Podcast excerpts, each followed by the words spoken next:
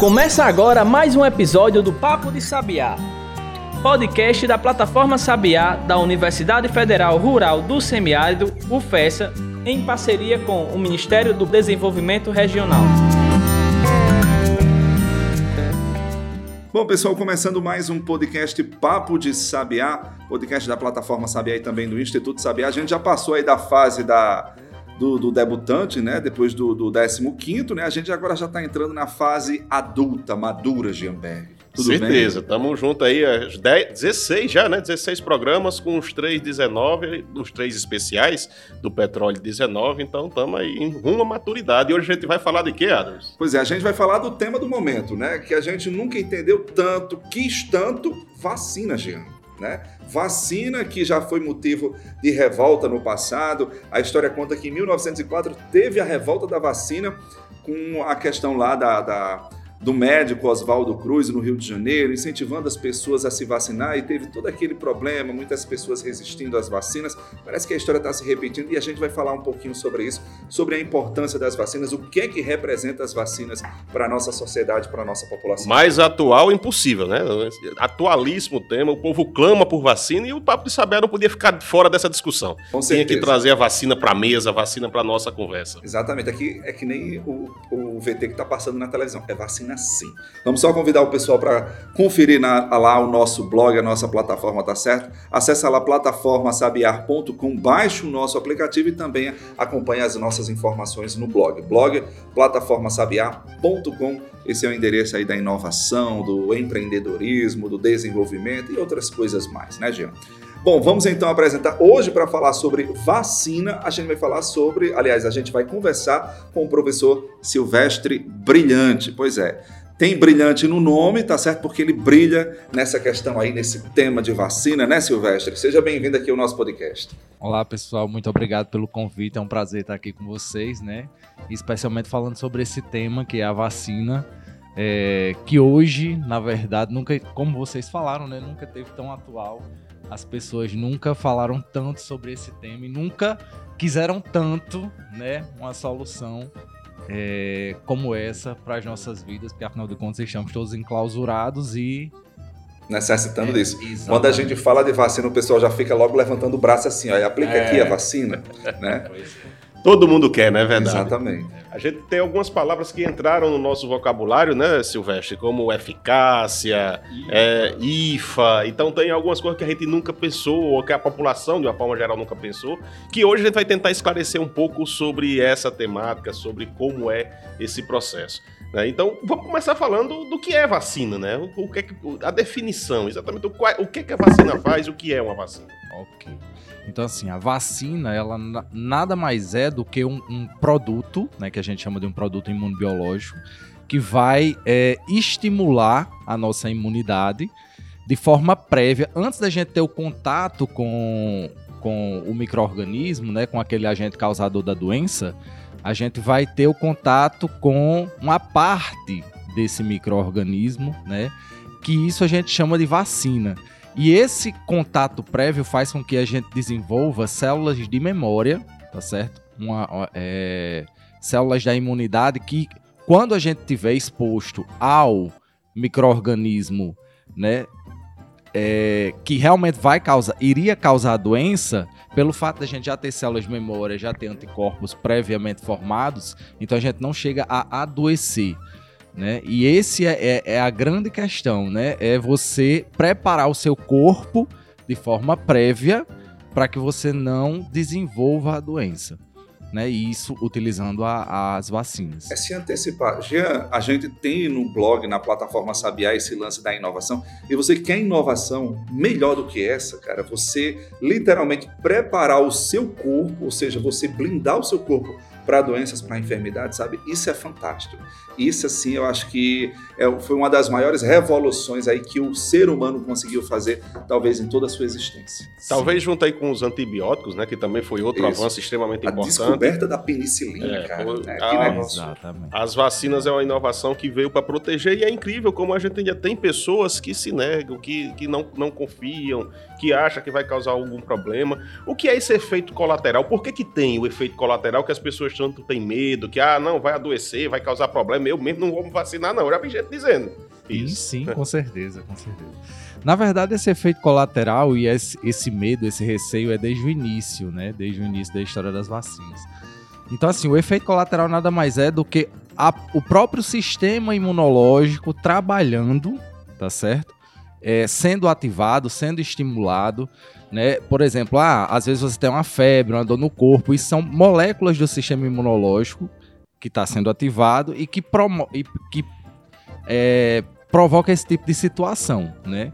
Mas na verdade nada se compara à questão da própria doença em si, né? São efeitos colaterais geralmente passageiros, né? É, é importante frisar que as vacinas elas passam por um processo de avaliação extremamente rigoroso. Então não vai ser liberado nenhuma vacina que ela venha a efetivamente causar um efeito colateral grave. Quando isso acontece, a gente já viu algumas situações em que normalmente a vacina ela sai do mercado. É, se tiver em fase de estudo, esse estudo ele é paralisado. Então nenhuma outra pessoa vai ser imunizada até que se comprove que efetivamente aquele efeito colateral não foi provocado pela vacina aí sim os estudos são retomados, a vacina retorna para o mercado. Mas caso contrário, né, é, é, um procedimento extremamente rigoroso. As agências de vigilância, é, é, no caso a Anvisa, né, é, ela tem passado por processos de melhoria constante, especialmente agora. Essa foi, na verdade, assim. É triste, a pandemia é triste, mas trouxe realmente um impacto, uma revolução muito grande e melhorias consideráveis em nível de, de fiscalização, né? de melhoria de processo mesmo, de regulamentação. Né? Tudo isso é, tem ficado. Inclusive, eu estava assistindo uma palestra com um dos diretores da Anvisa e ele falando sobre essa questão da troca em relação a, a ao contato com outros com outras agências, as, agências de vigilância em outros países, né, países envolvidos. Então assim, muita coisa foi trazida para cá também com todo esse processo.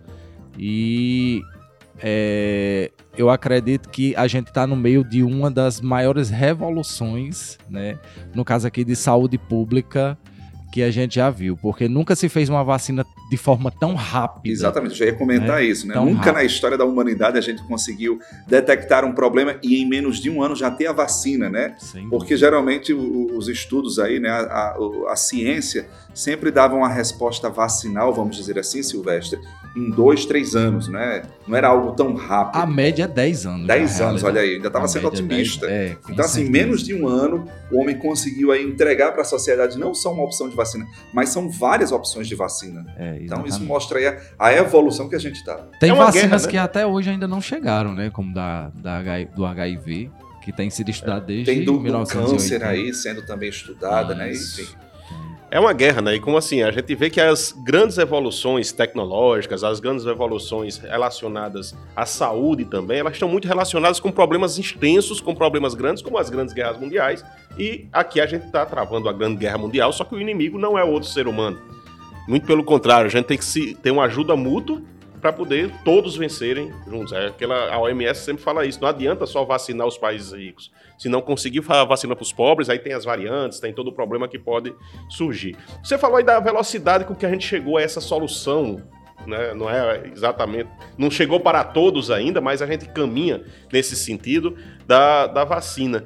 E também falar outra coisa importante que eu quero juntar as duas coisas. Você falou, por exemplo, HIV ainda não tem vacina. Por que, que algumas doenças a gente consegue ter a vacina e outras a gente tem essa dificuldade? HIV, é, é, dengue, outras enfermidades, a gente não tem essa mesma eficácia. Aí daqui a pouco eu quero que você fale um pouco mais de eficácia. Então, assim, em relação à questão da velocidade, né? Fazendo aqui um. um... Voltando aqui um pouco no tempo. É... Foi impressionante, assim, em relação à Covid, né? O primeiro caso que foi relatado lá pela China, é, a OMS, foi mais ou menos em dezembro. Em janeiro, a gente já tinha é, o genoma sequenciado do vírus, né? E a partir da, do sequenciamento desse genoma, a gente pôde ter o desenvolvimento imediato, assim, os grupos de pesquisa do mundo inteiro já começaram a fazer o desenvolvimento de vacinas, né? É que, na verdade, essa parte do desenvolvimento de vacina ela é muito complexa e tem muitas etapas, né? Inicialmente, tem essa parte que a gente faz o estudo é, de bioinformática, que é um estudo no computador, analisando as sequências né, do, do DNA do microorganismo. No caso aqui do vírus, né? Depois disso, é, a gente vai produzir a vacina em si e depois a gente ainda tem que passar por testes em animais e por último por testes em humanos, que são três etapas, são três fases. Então você pergunta assim: "Ah, demora 10 anos?". Não, isso é a média. Pode demorar muito mais que 10. Assim como a gente tem, né, vacinas que ainda estão nesse processo, como foi falado. Então assim, é realmente incrível como que em um ano né? A gente tem... E se você for olhar, eu estava olhando na, no site da Organização Mundial de Saúde, nesse meio tempo tem aproximadamente 300 vacinas diferentes de Covid sendo desenvolvidas no mundo. Não é chegou a 300 ainda. para todo gosto, para todo dúvida. mundo, né? Sem dúvida. Com certeza. Gente, nós estamos hoje falando sobre vacina, tá certo? Que é a, a, o assunto do momento, com certeza. Aliás, desde que surgiu essa pandemia que o mundo, o planeta, todos nós desejamos vacina. Ela já começou, em alguns países já está mais avançado, outros nem tanto, né? Outros eu acho que nem começou ainda, né? Mas enfim, a gente está falando nesse, desse assunto, enfim, necessário, tá certo? A gente está falando com o professor Silvestre Brilhante, da UFESA. Vamos fazer uma pausa, daqui a pouco a gente volta. Pensou em vitrine tecnológica? Acesse plataformasabiá.com. Quer ficar por dentro de editais de inovação e empreendedorismo? É plataformasabiá.com. Agora, se você quer saber de cursos de capacitação, o endereço é plataformasapiá.com. Para o pesquisador, gestor e empreendedor moderno, o caminho é um só: plataformasabiá.com. Acesse agora mesmo e baixe o nosso aplicativo.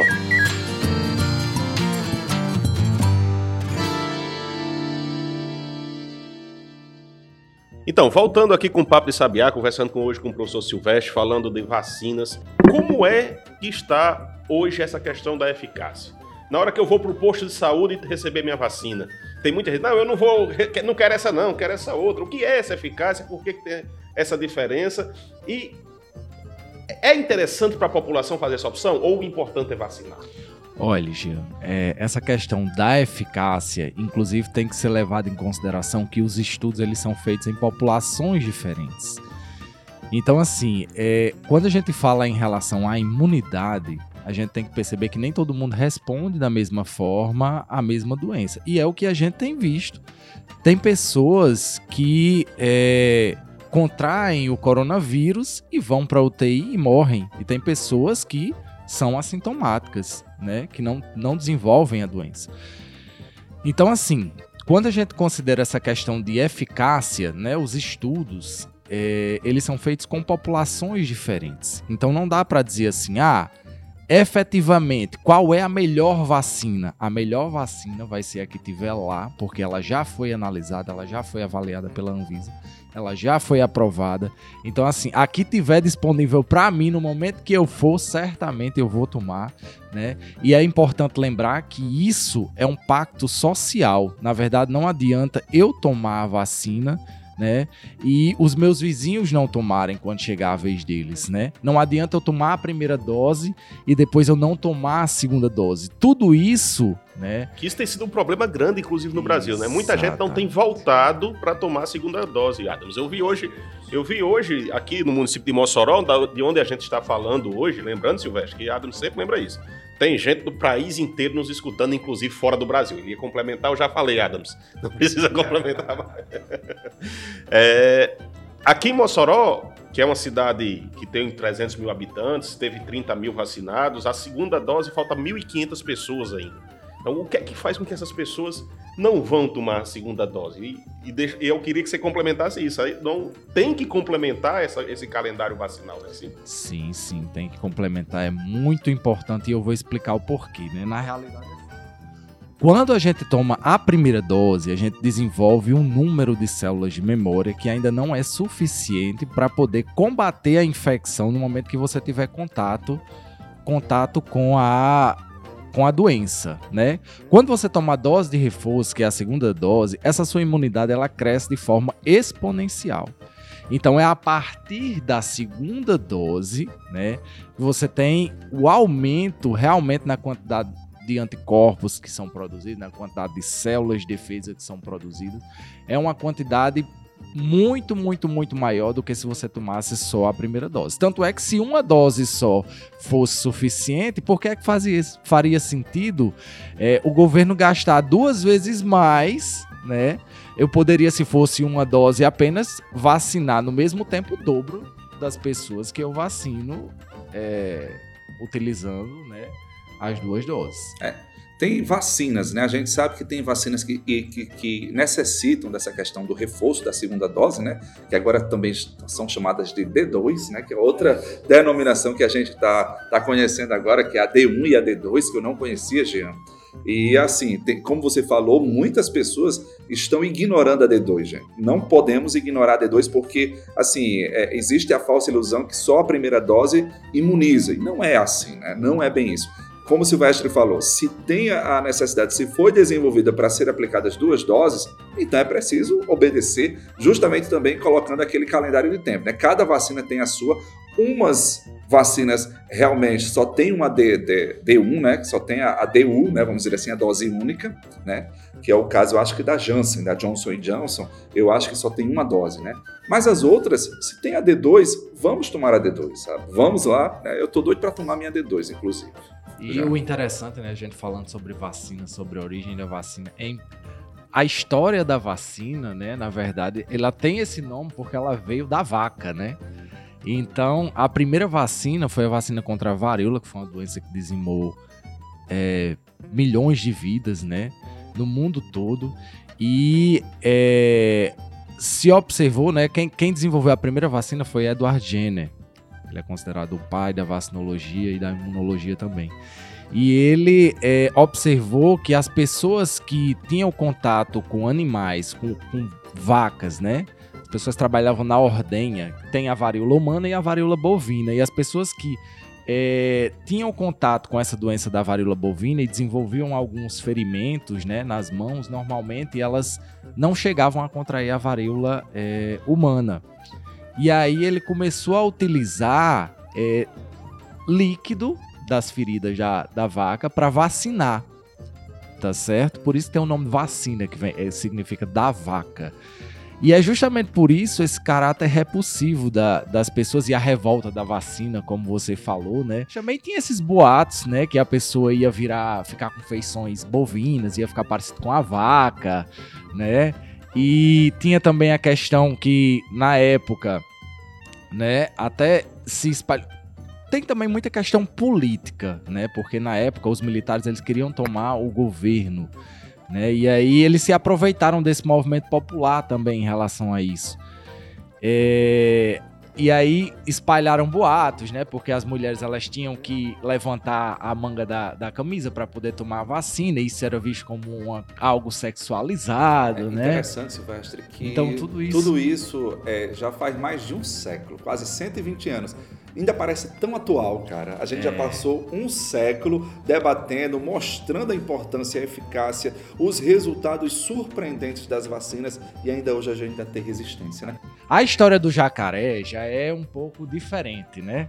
Do jacaré é, é que, na verdade, assim, pela primeira vez na história da humanidade, a gente teve o desenvolvimento de uma vacina de ácidos nucleicos né? Que essa vacina aí da Pfizer, ela é uma vacina de RNA mensageiro, né? Então, assim, normalmente as vacinas de, de DNA elas têm uma possibilidade de um efeito colateral que seria a mutação. Não estou falando da vacina de RNA, que é essa da Pfizer, estou falando das vacinas de DNA.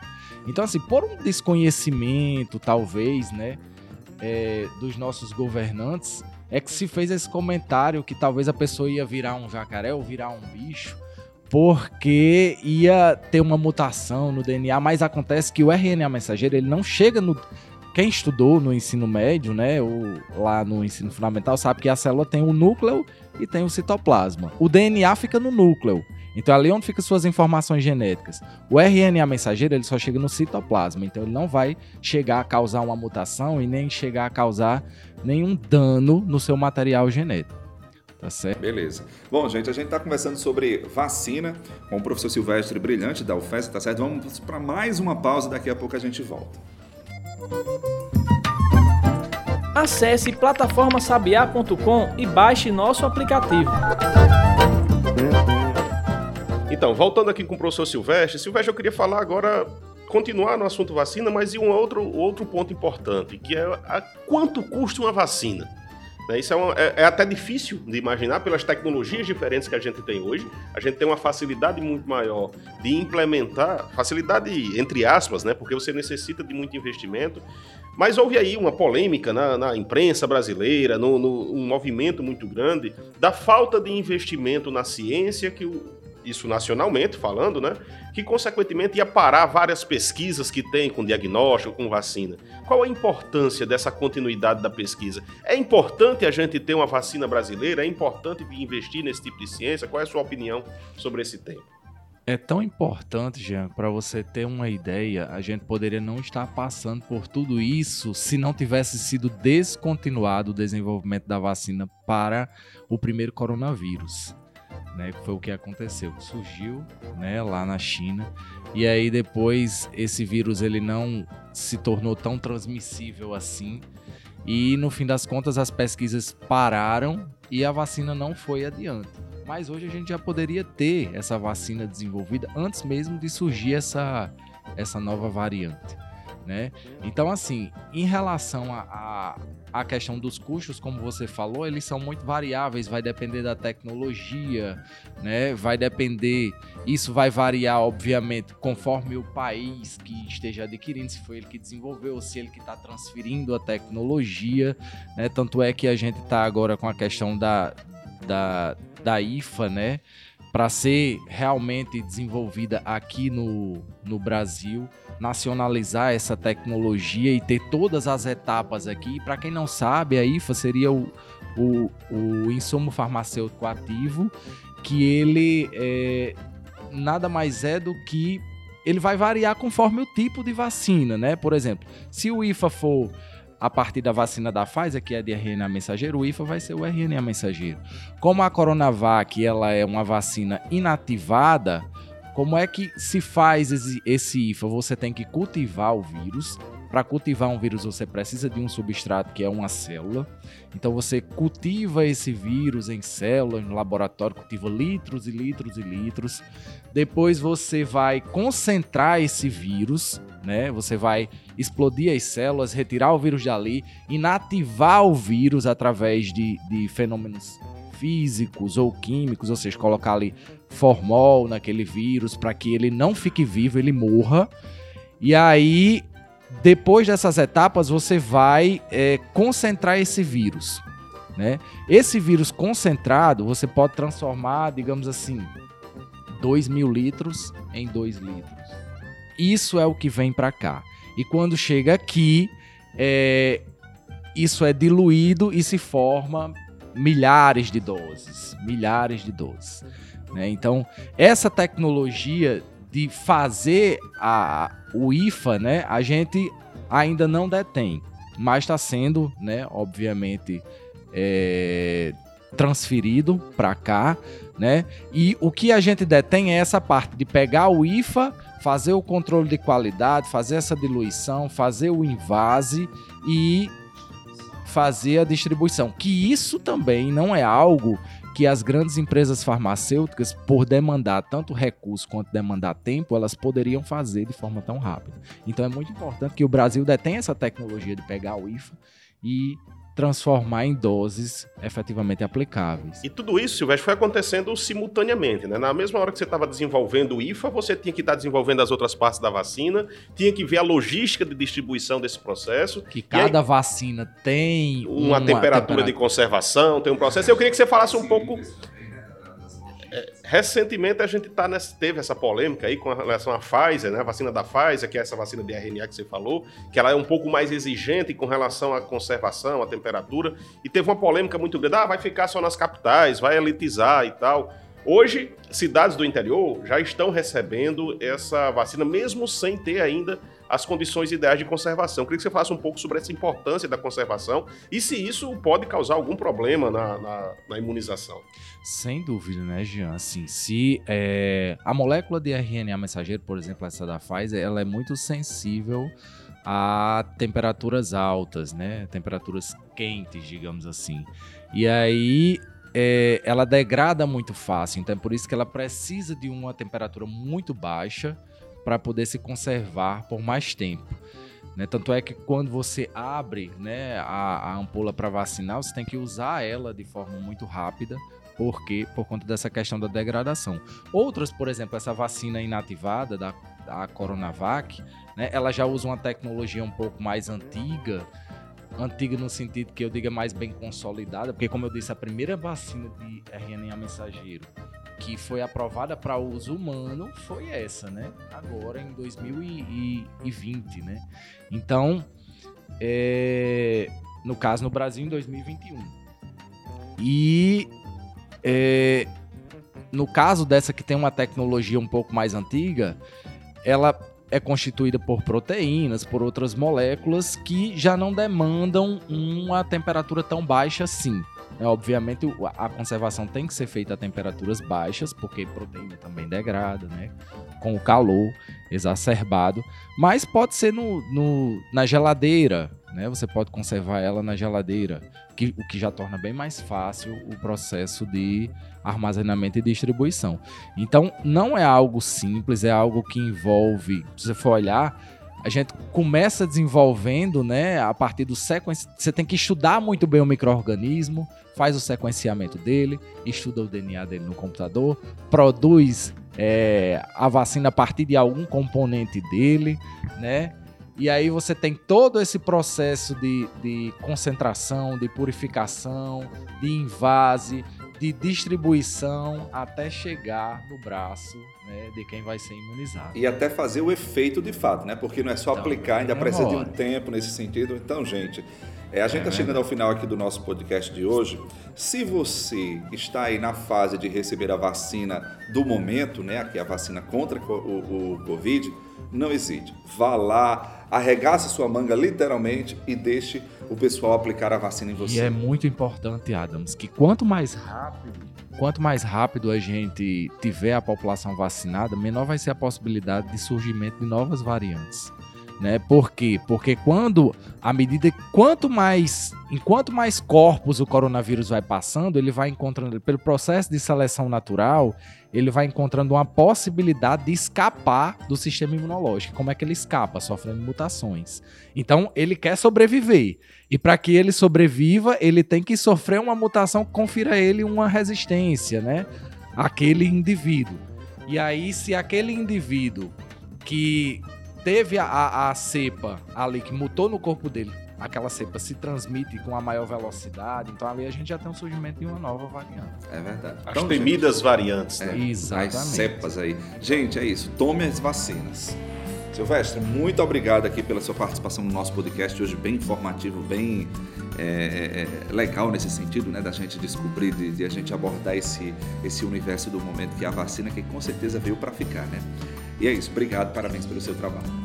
Muito obrigado, Jean, muito obrigado, Adams. É, na verdade, é um prazer estar aqui conversando com vocês e estamos disponíveis quando quiserem, é só chamar que a gente está aqui novamente. Exatamente, vacine-se, pessoal, vacina, não perca a oportunidade não. Jean, vamos embora? Vamos lá, vamos para frente. Hoje o programa foi extremamente educativo, foi extremamente importante e não deixe de vacinar. Vacine contra coronavírus, vacine também contra as demais vacinas que você tem na carteira. Vai lá, até a vacina da gripe está disponível também. Não deixe de fazer essa vacinação. Bom, gente, e só pra gente finalizar, é, vocês não podem perder, tá certo? O novo episódio, o novo especial da fruticultura, o doce sabor do semiárido, né? A gente entrou agora no mês de junho e mês de junho aqui no Papo de Sabiá vai ser todo voltado para a questão de saúde, tá certo? A gente falou agora sobre vacina, na sequência a gente vai falar sobre possíveis tratamentos, né? Vamos desvendar essa questão desse tratamento, as perspectivas, enfim. A gente vai disponibilizar aqui também nas nossas plataformas de áudio do Papo de Sabiá. Não perde, tá bom? Até o próximo programa, até o próximo episódio. Um grande abraço, se cuida. Você ouviu Papo de Sabiá, podcast da plataforma e do Instituto Sabiá da Universidade Federal Rural do Semiárido, em parceria com o Ministério do Desenvolvimento Regional. Contribuíram para este podcast Diego Farias na edição de áudio, Canário Comunicação na produção e na postagem do episódio. Siga o nosso conteúdo nas redes arroba Plataforma Sabiá.